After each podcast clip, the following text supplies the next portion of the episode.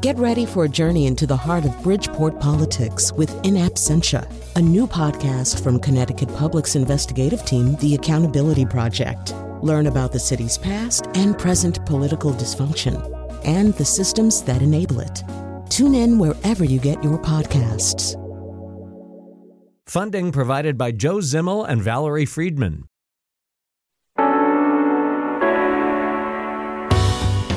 This is Where We Live on Connecticut Public Radio. I'm Lucy Nalpathanchil, broadcasting remotely. Last week, I was on the highway for the first time since the state shut down in mid March. I didn't miss I 91. I'm one of the lucky ones with a job and an employer that allow me to work from home during the pandemic. As Connecticut opens back up, will telecommuting continue to be an option for local workers?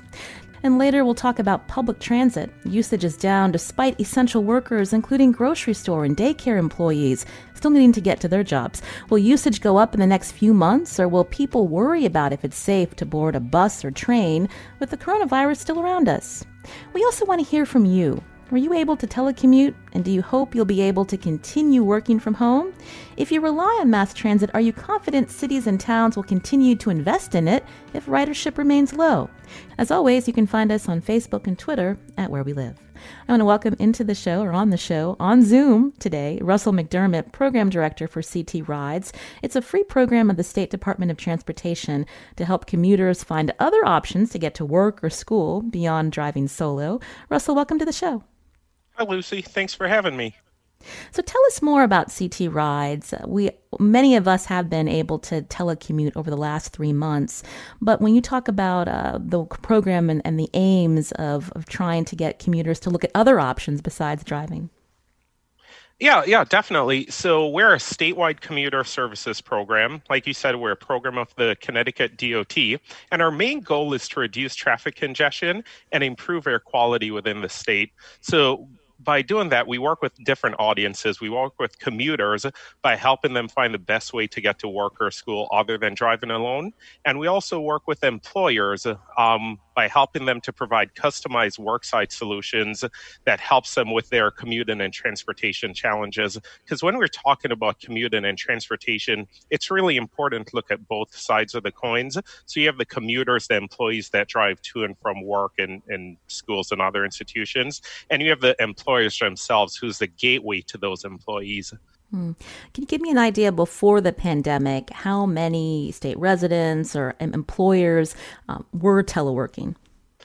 So, um, in Connecticut, uh, prior to the pandemic, we were a little bit above the national average. So, you had about 5.6% of um, people in Connecticut were actually uh, teleworking. And the national average, I think, is closer to 5.34.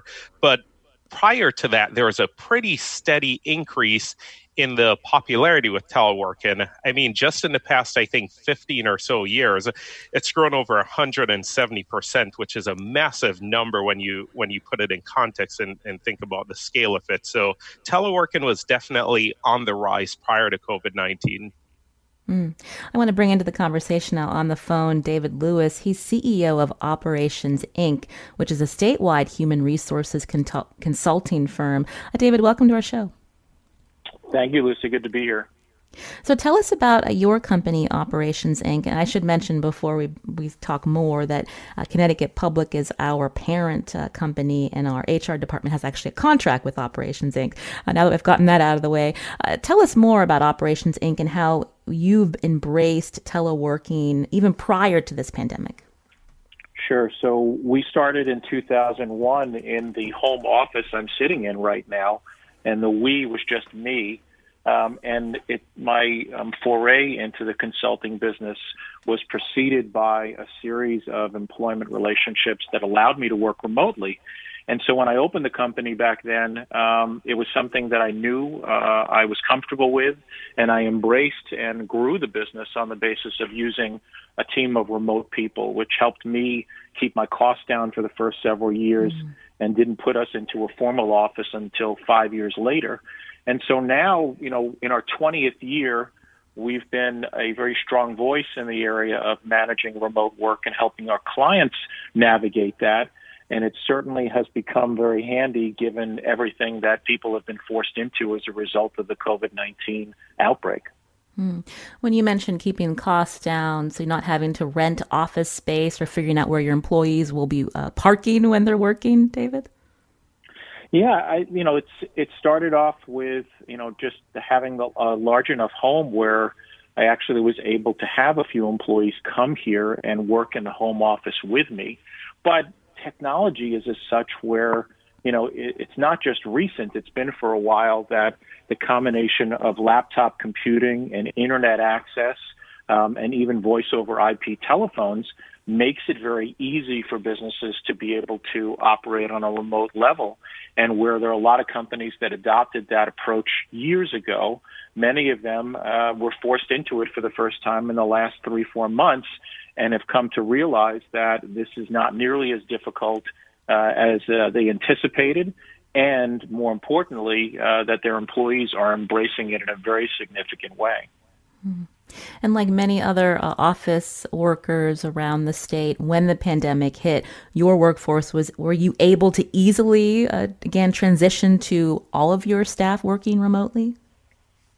Yeah, this was um, probably the simplest of all of the companies we're working with and interacting with we had the easiest time of making this transition because, you know, probably 60% of our, of our staff works at one um, time or another from home. So moving the other 40% into remote work was not all that difficult. Um, and, you know, we've continued to maintain an effective and efficient and a productive environment, even though we're not physically putting ourselves in our corporate headquarters in Norwalk each day as we normally would have. Hmm. You're hearing on the phone David Lewis, CEO of Operations Inc., a statewide human resources consulting firm.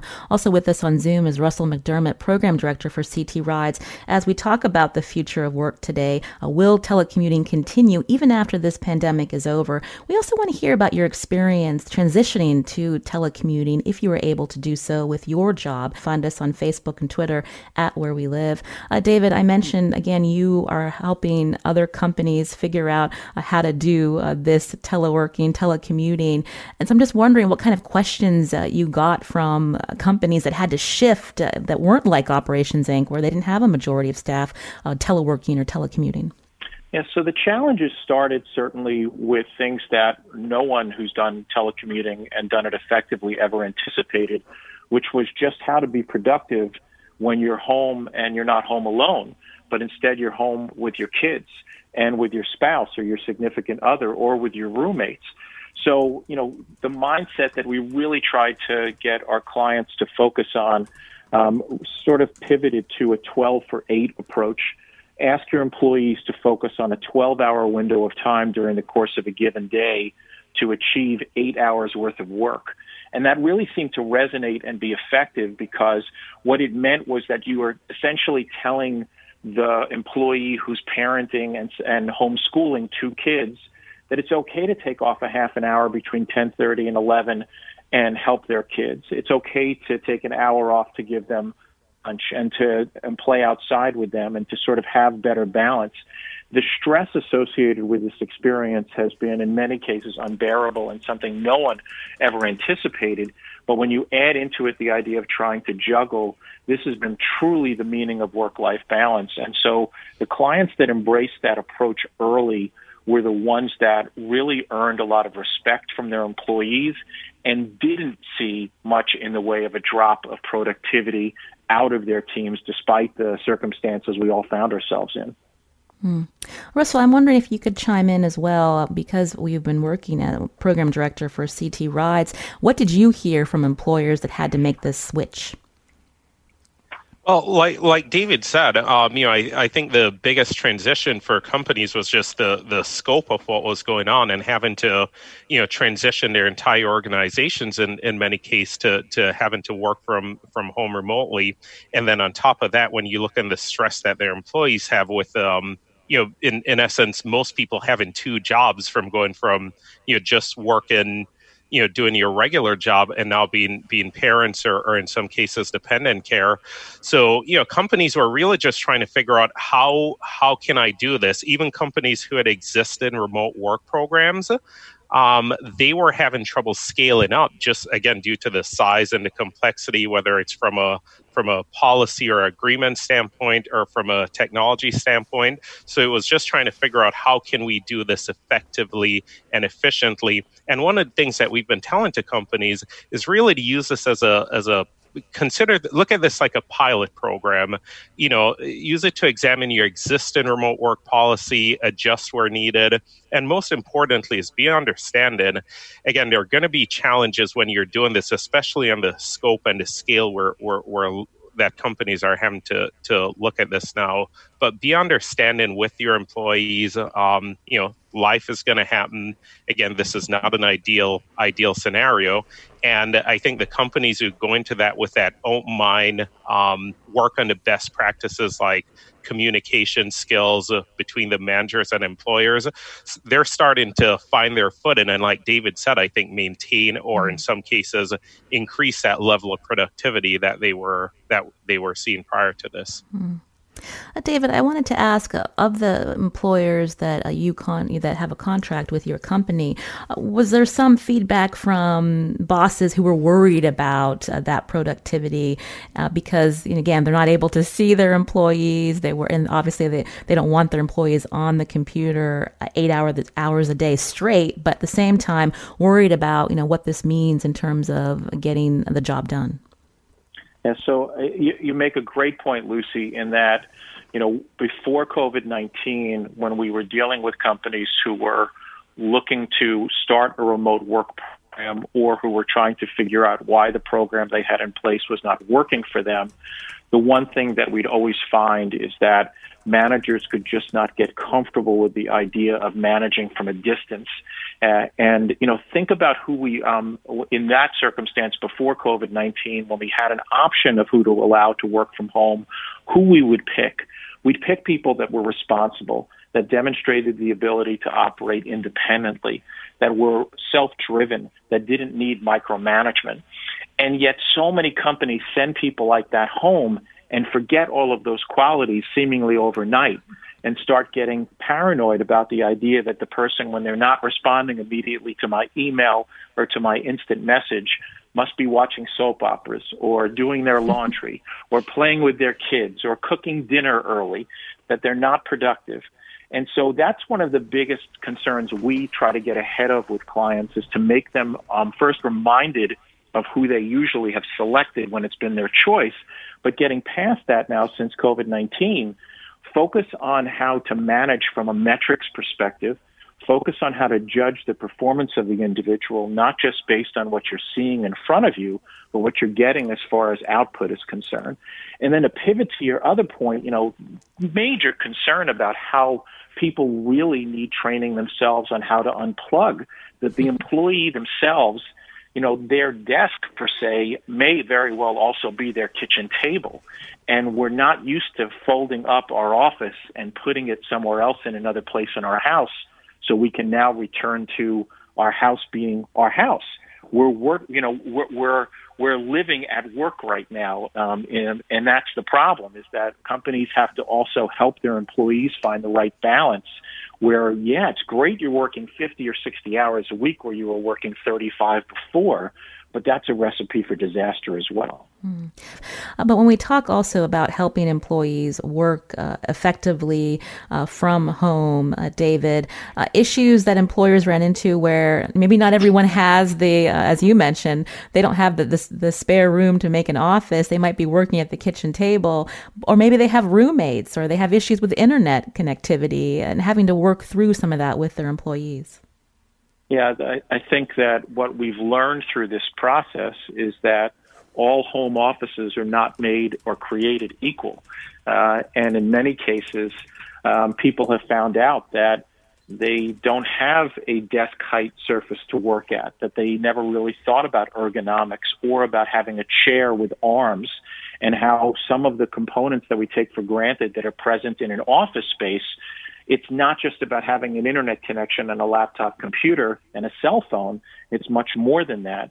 So it, it's going to have a, a significant lasting impact, in my opinion, on how people even just look at home shopping and how we look at how our homes are laid out. And I think where you know I grew up, where the the extra bedroom in a house was that just that it was the guest room. Um, now that room is going to be more identified and identifiable as the location for a home office, or you'll hear home office location be referenced as a multiple possible places. But remember, we didn't have time to plan for this, and a lot of people, you know, it's one thing to sit at your kitchen counter and throw your laptop there and you know read emails for a couple of hours. It's an entirely different scenario when you're sitting there for 10 hours a day and trying to be productive and healthy in the process. Mm. Uh, again, you can join our conversation. We want to hear how your telecommuting experience uh, has been over the last uh, several months. The number 888-720-9677 or find us on Facebook and Twitter at Where We Live. Uh, what about company culture? Because you're not able, I, mean, I, think most people would say that they're tired of having their Zoom meetings or Microsoft uh, uh, meetings where they're doing conferencing during the day. And it does, it's not the same thing as when you're in an office space and you're just working off ideas off each other, and there's that camaraderie among staff. I mean, how do you work through that, David? It's really tough, um, and I think what you're going to see is, you know, so so companies have done everything they possibly can to leverage all of this video technology.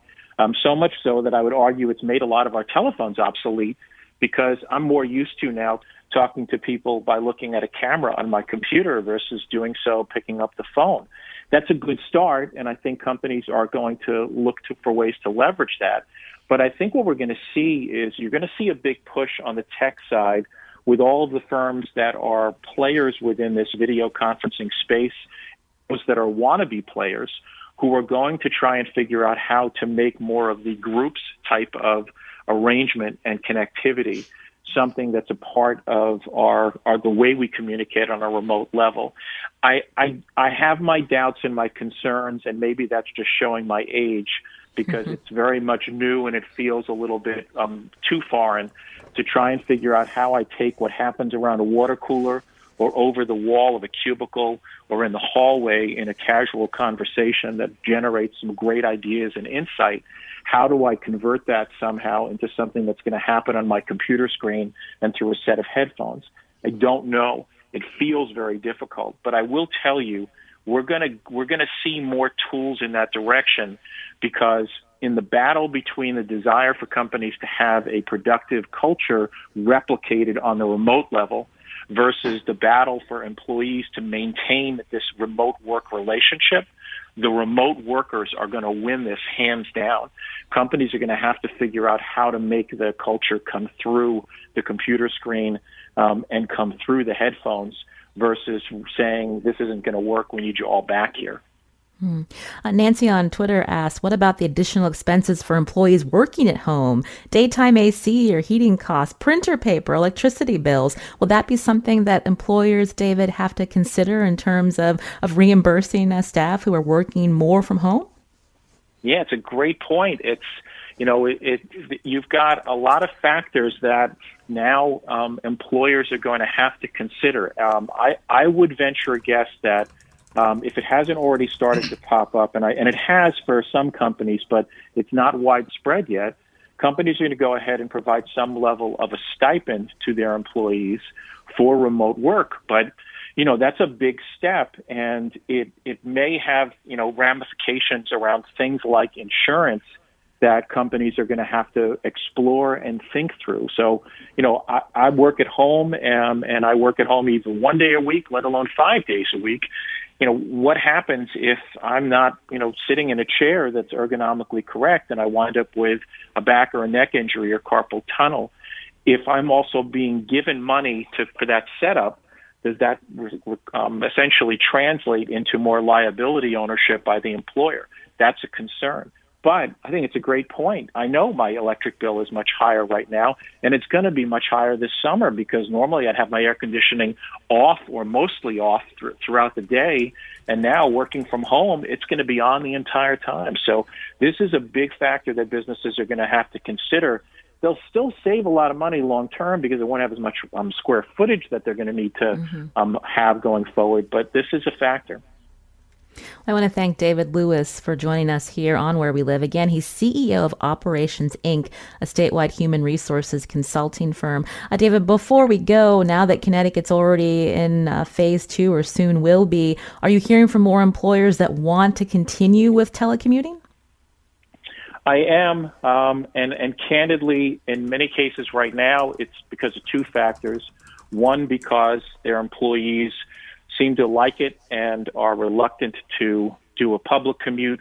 Um, and, and then the second factor, which is significant that I've been talking a lot about very publicly, is that the Reopen Connecticut program that's been issued by the state has some significant gaps in it that doesn't make it safe in the eyes of a lot of business owners to bring their employees back. And until they fill those gaps, a lot of companies are going to continue to operate remotely at least through the summer until those safety gaps are closed. Mm. Briefly, can you tell us what some of those gaps are? So the the biggest concern is that the state didn't put any onus on landlords and building management companies to meet certain standards associated with safety. And my big pet peeve is the bathrooms. Bathrooms are not space that I control as a tenant. The landlord does. And there are no standards in the Reopen Connecticut program that specifically call for things like social distancing in a bathroom or posting of signs to remind people of certain types of protocols for safety. And that area to me is the area that my employees are most easily going to get exposed to COVID 19 by others. And yet that area is not being addressed for reasons that are just unclear to me and other business leaders in the Reopen Connecticut plan. And the second piece is there's no clear path for how a building, an entire building, would get notified in the event somebody tests positive for COVID 19. And if I'm bringing my employees through a lobby, an elevator, a stairwell, and those same bathrooms in contact with other employees from other companies, I should have the assurance that if somebody tests positive that's been in the building, we'll be notified so we can alert our employees and have them have a safe go forward plan. That too is not being committed to by the state and I am fighting very um, fervently with the administration in an effort to get them to correct those gaps. Mm. Well, we hope to bring those up with Governor Lamont. We've been trying to have the governor on uh, frequently here on Where We Live. Uh, David Lewis, thank you for bringing up those points with us here on the show. My pleasure. This is Where We Live on Connecticut Public Radio. I'm Lucy Nalpathanchil. On Zoom with us is Russell McDermott. He's going to stay with us. He's program director for CT Rides. Again, it's a free program of the State Department of Transportation to help commuters find other options beyond driving solo to get to work or school. Uh, coming up, the number of drivers and ridership across all modes of transportation have dropped dramatically with stay-at-home orders. Will Connecticut beginning with Connecticut beginning to reopen? What will the new commute look like? We're going to talk more about that. We want to hear from you. Also, also their emissions have gone down. What does that mean uh, for the future in terms of encouraging uh, more bicycling and other ways of getting around our state? Join the conversation. Find us on Facebook and Twitter at Where We Live.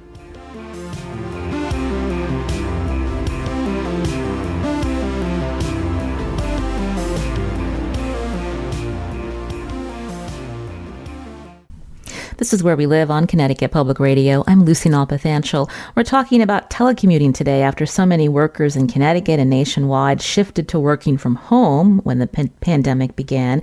Now, as Connecticut and other states open back up, will more companies continue to offer telecommuting to its staff? And what are the advantages and disadvantages to remote work? Is this something you want to see continue? Join the conversation. Find us on Facebook and Twitter at Where We Live.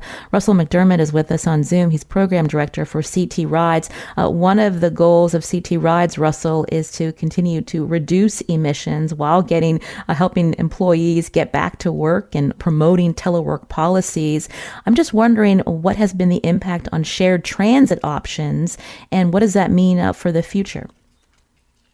Well, I think while we've seen a you know telework and having an, a, a boom lately, uh, unfortunately, the, the there's been a corresponding decline in the number of people using using public transportation. And when we start talking about the environment and, and congestion mitigation, I mean that's a that's a, a very tough pill for us to swallow.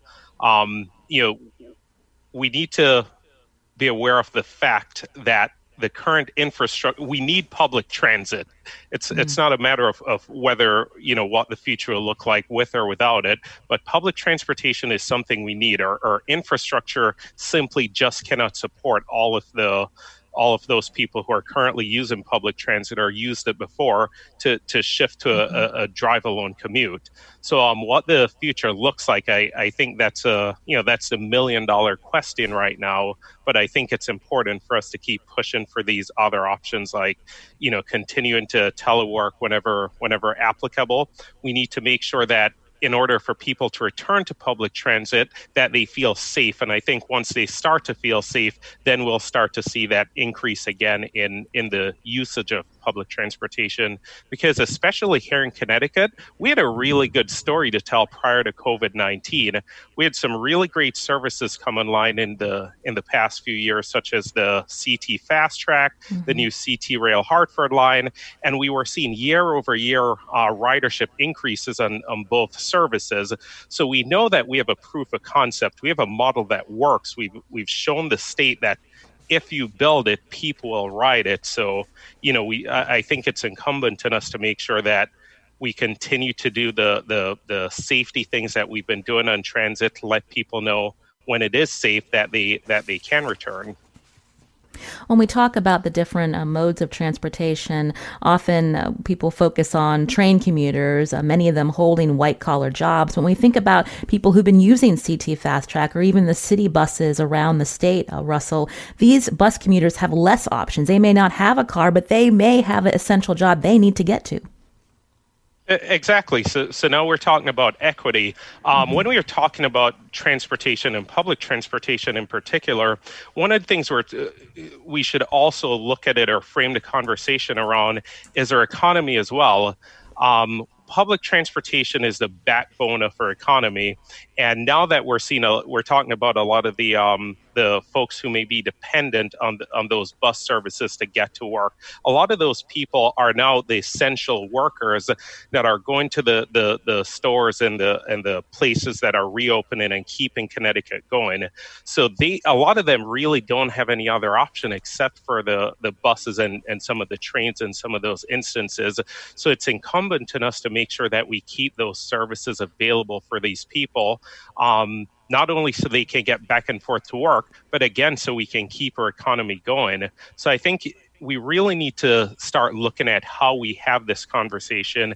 And when we're talking about transportation and public transportation, we're also talking about our economy and our, and our future as well. You can join our conversation on Where We Live. Find us on Facebook and Twitter at Where We Live. Anthony's calling in from Hartford. Anthony, you're on the show. Hello, hello. Um, I, my comment was uh, in kind of a question uh, is, you know, seeing how effective uh, telecommuting can be at reducing congestion. I'm, I'm very interested in seeing uh, Connecticut DOT and the state legislators and the governor uh, work to cancel the plans to expand both 84 and 95 at the state's boundaries. Um, over a third of the state's greenhouse gas emissions are from transportation and those are both tremendously expensive projects. So I'd, I'd love to hear uh, thoughts on that um, as we think about what our future looks like after this uh, very informative dis- disruption. Mm. Thank you, Anthony, for your call. Uh, Russell, uh, tell us more about uh, how the, the, Connecticut DOT, again, CT Rides is part of the Connecticut DOT, but ways to think about uh, easing congestion, improving, and encouraging more mass transit options. Well, you know, you know, I think when we well, that was a great comment from the caller. I think when we look at the the issue and we're talking about transportation, we need to have a holistic view of it. So we can't just look at it from a, a construction standpoint or even just mm-hmm. a public transportation standpoint. We have to take into all the modes into consideration. So you know, drive alone is obviously the, the way most people commute to and from work, but then you have um, public transit, the bus and rail, but you also have bike in, walk in uh, teleworking, carpool, vanpooling. You know, teleworking is getting a, a big chunk of the attention right now. But when we put that in context, only about about five and a half percent of people telework prior to this. Now, obviously, that percentage has increased significantly since COVID 19, but I think we need to take a more universal approach. I think that's what the DOT is doing, especially here at the CT Rides program, where we're not just focusing on, on public transit, because in many places across the state, people just don't have access to public transit. Mm. So, in order, in order for us to reach those folks and appeal to them, we have to find solutions that work for people and work for companies. So, I tell everyone that this is a this is a full view that we need to take. You know, obviously we we need roads, we need the highways, the bridges, the expansions. I'm sure the DOT has done a lot of work, a, a lot of studies to to look on the trade offs with those things. So that's definitely an important um, component, but so is again public transit, the investment in that that mm-hmm. we've seen with the again the fast track and the Hartford line, which are two overwhelmingly success stories that Connecticut has.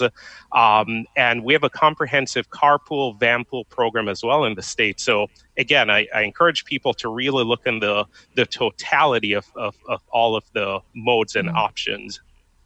You're hearing Russell McDermott here on Where We Live, Program Director for CT Rides. Joining the conversation now, also on Zoom, is David Dudley. He's editor at CityLab. David, welcome back to the show. Hi, guy. Thanks for thanks for having me. So we were talking with Russell about how ridership has uh, decreased uh, in our state. Uh, Metro North line, 95% drop since March 9th. Uh, the Hartford uh, line, an 88% drop. Uh, bus ridership has declined by about half. When we look around the country, David, are these stats in Connecticut also reflective around other states in our nation? Uh, absolutely. Uh, what we saw in, in April as, as these coronavirus lockdowns uh, took took effect was just this huge uh, plummeting of ridership numbers uh, across across the country. Uh, uh Seattle, New York City, uh, Washington D.C., cities that that have pretty robust transit ridership in general.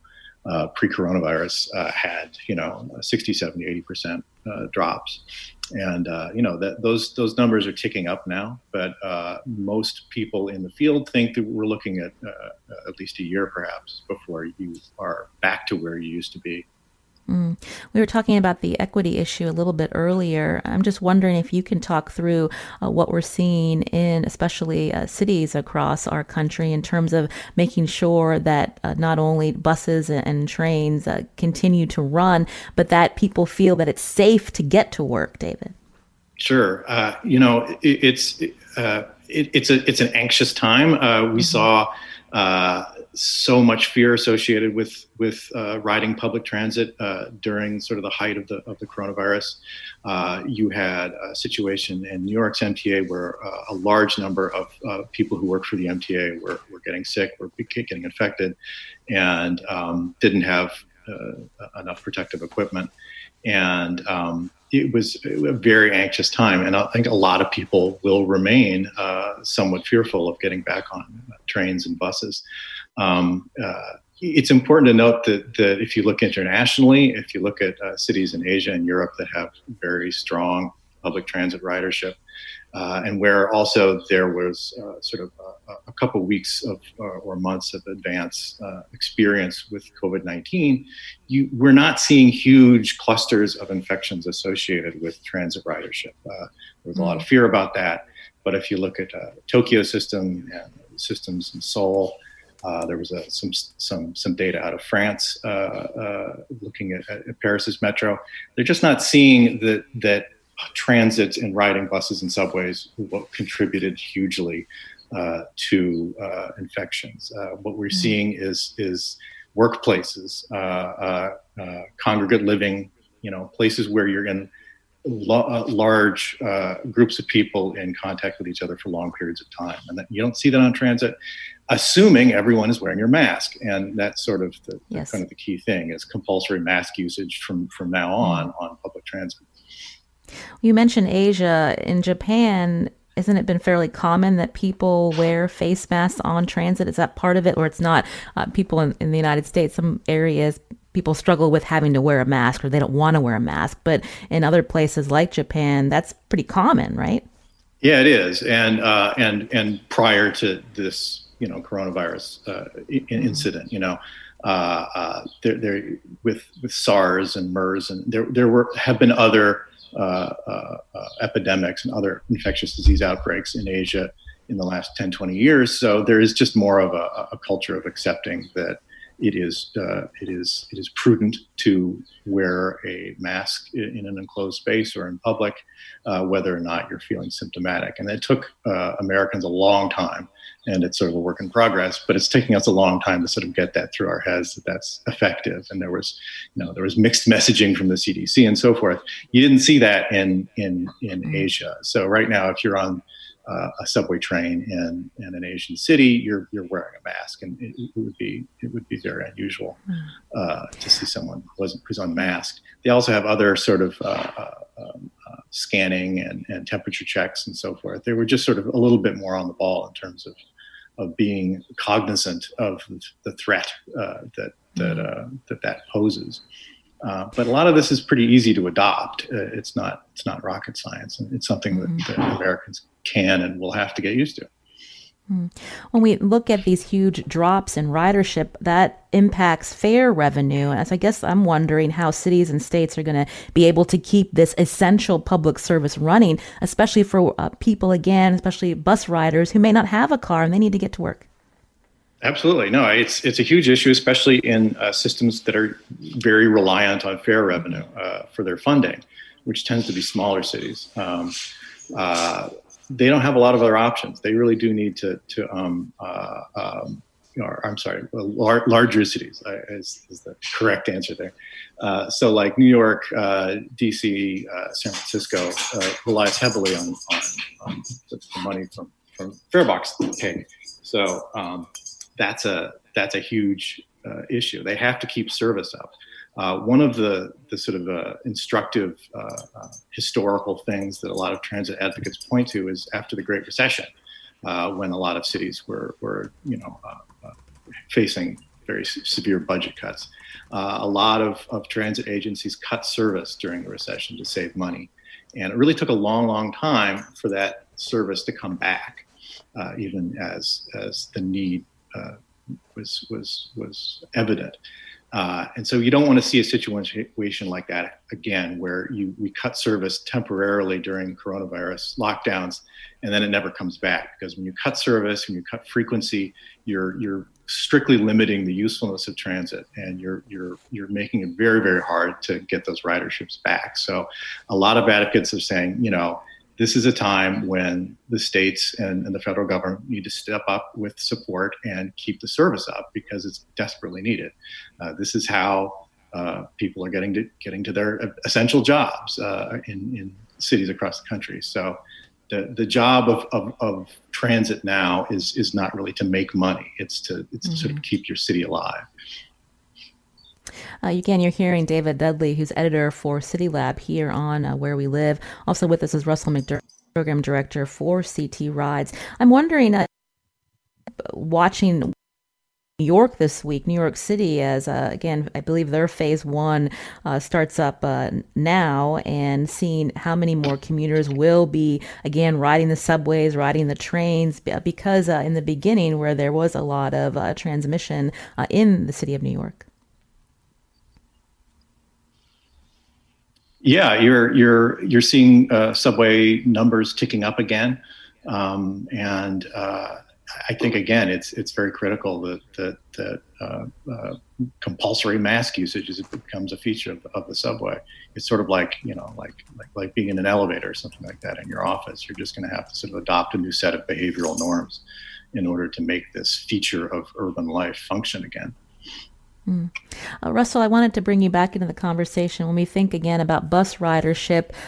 Obviously, schedules were tamped down uh, during the start of this pandemic, but as the state continues to reopen, uh, there may be more uh, buses running more frequently, but not having the same capacity as before because of social distancing needing to still be followed.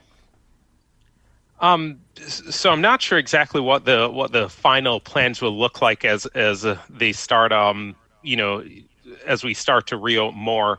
But but again, I, I want to go back to one point David made, um, and one I've been echoing is this is this is not just we're not just talking about you know getting people from from point A to point B or, or public transportation being a nice to have. Again, this is an integral part of, of our economy, especially here mm-hmm. in Connecticut, um, and and making sure that these services are available to people.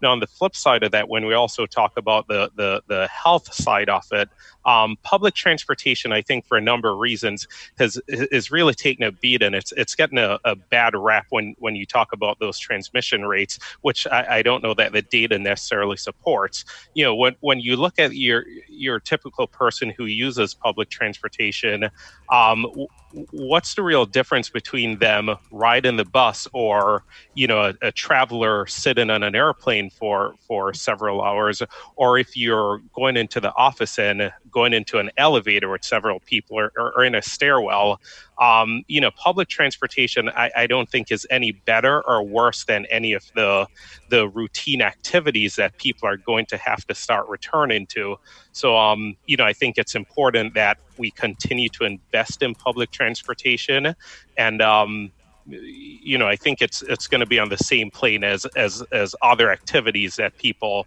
are currently doing and will continue to do. This is Where We Live on Connecticut Public Radio. I'm Lucy Nalpathanchil. I'm speaking with Russell McDermott, Program Director for CT Rides, and on Zoom also David Dudley, Editor at CityLab. After the break, we know the environment has benefited from the shutdown over the last few months because less people are driving or flying for business. But is this trend likely to continue? You can join us too. Find us on Facebook and Twitter at Where We Live.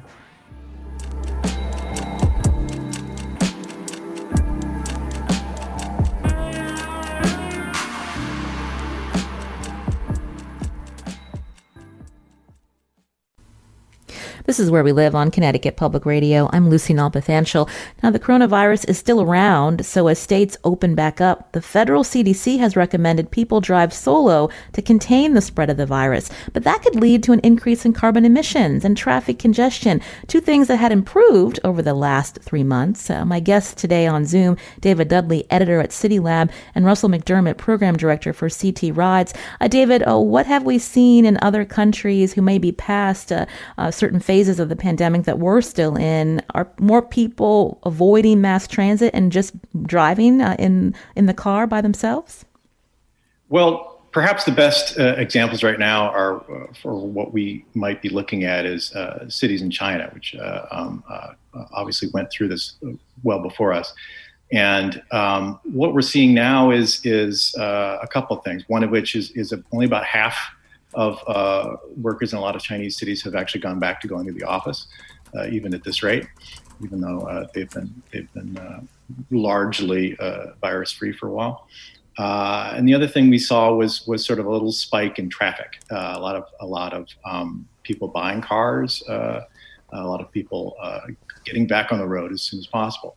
Um, that's something that that other cities are very interested in avoiding. Uh, so what we saw in in uh, European cities like Milan and Paris and so forth, a lot of aggressive efforts to open up streets for bicycles uh, and uh, bike commuting and so forth to to try to kind of get in front of the idea that there's going to be a massive uh, surge in vehicle traffic uh, once people get back to work. Uh, so we're seeing a little bit of that in, in American cities. Uh, in New York and Oakland and Seattle have, have uh, opened up a lot of streets and what are called slow streets uh, or open streets, where they're they're encouraging more people to to, to walk and bike uh, as as sort of a commuting alternative, and use this sort of lull in traffic in a, in a kind of a, a progressive way to, to try to kind of redraw the the kind of the, the, the functionality of the urban street grid and make make it so that so that not everybody does have to drive alone. Mm. We heard from Kate on Twitter who says she wants to see incentives and infrastructure to support bike commuting. Let's use this opportunity to cut down on single occupancy vehicles on the road. Uh, Russell McDermott, I'll go back to you. Again, congestion on Connecticut highways dropped dramatically. Now it's starting uh, to creep back up. Uh, are you worried that uh, with the pandemic and with reopening that we'll see people's driving behavior change and go back to old habits? Uh, yeah, I'm I'm extremely worried that we're going to see an uptick in the in the drive alone rates. Um, you know, I think there's going to be a, a, greater and a faster adoption of things like telework, and I think we're going to see a um, you know the, the commuting patterns for for commuters change where instead of going into the office five day the five days a week maybe they're teleworking two days going in three days or some mix with transit. But yes i, I do think we are going to see um, a, an, a, an increase in drive alone rates um, you know unfortunately. But uh, again as I think eventually things will start to balance out, again, we'll see some of that decrease with the increase in teleworking, I think people are going to start coming back to, to transit. The the big question is when and, and to, to, to what degree. That um I, I think is a million dollar question. But um you know people who took transit before this, they saw the benefits, they they liked it, and and prior to the break, you know I I, I keep hammering the message home off. There isn't that big of a difference between using transit and then going into your typical office building or going into your typical stairwell or or you know even if you want to draw the comparison of people who who who take the take an airplane and mm-hmm. um, again I, I think something we need to acknowledge is transit carried about 80 something million people in connecticut last fiscal year and if you just imagine that number and what that would look like on our highways and our roadways and in our big cities like Stamford and, and New Haven and Hartford and you know I-91 and you know I-95 the, the the the the congestion that would be associated with that if people were to to make that sudden shift to only driving alone um, again that's just not something we can we can support. So you know, I think we need to look at the the totality, all of the different resources. So instead of just focusing on teleworking and and public transit, we look at it mm-hmm. as a broader spectrum where we look at things like carpools and van pools and biking and walking, and we really need to take a universal perspective at looking at this challenge because currently according to the last census data I saw, even though public tran- transit moved you know so many people last year according to the data more people traveled by you know different things like carpooling and vanpooling so uh, again i think we need to take a, a broader higher higher level look mm-hmm. at this issue and David, we just have a couple of minutes left, but I wanted to ask you uh, with this discussion and all of the issues that we've raised and people have been discussing over the last few months, does it change the way our cities uh, will be structured in the future, uh, potentially impacting where people choose to live? Well, that's that's another huge question. Uh, you know, uh, there there are kind of two scenarios, and, and, I think one of which is that we'll see a, a, a, rejuvenation of the idea that it is important to live closer to your job. Uh, that is something that uh, uh, you're, you're, seeing uh, a lot of European cities making a case for what's called a 15 minute city, where you can get to your job and your doctor's office and your grocery store and all the sort of the essentials of life within 15 minutes of, walking or biking. Uh, that is a very kind of you know kind of a, a very kind of old school European model of, of, of, urban living that a lot of Americans don't really experience because we we live in in uh, suburbs that tend to be pretty autocentric and they tend to be pretty sprawling and you have to kind of drive hither and yon to to get to all your stuff. So as as we we kind of recalibrated our lives during these lockdowns, a lot of people sort of became acutely aware of just what was in, in their immediate surroundings. You know, they're stuck at home all day, they're taking walks, and uh, you know, I, I, think there's a scenario that says there'll be a lot of, of uh, more appetite for the idea that, hey, maybe maybe my it would be a lot easier if I just lived closer to my job. Uh, we'll have to leave it there, uh, David Dudley. Thank you, editor at CityLab on Zoom today. Also, Russell McDermott, program director for CT Rides. Today's show produced by Carmen Baskauf. I'm Lucy Nalpathanchil. Thanks for listening.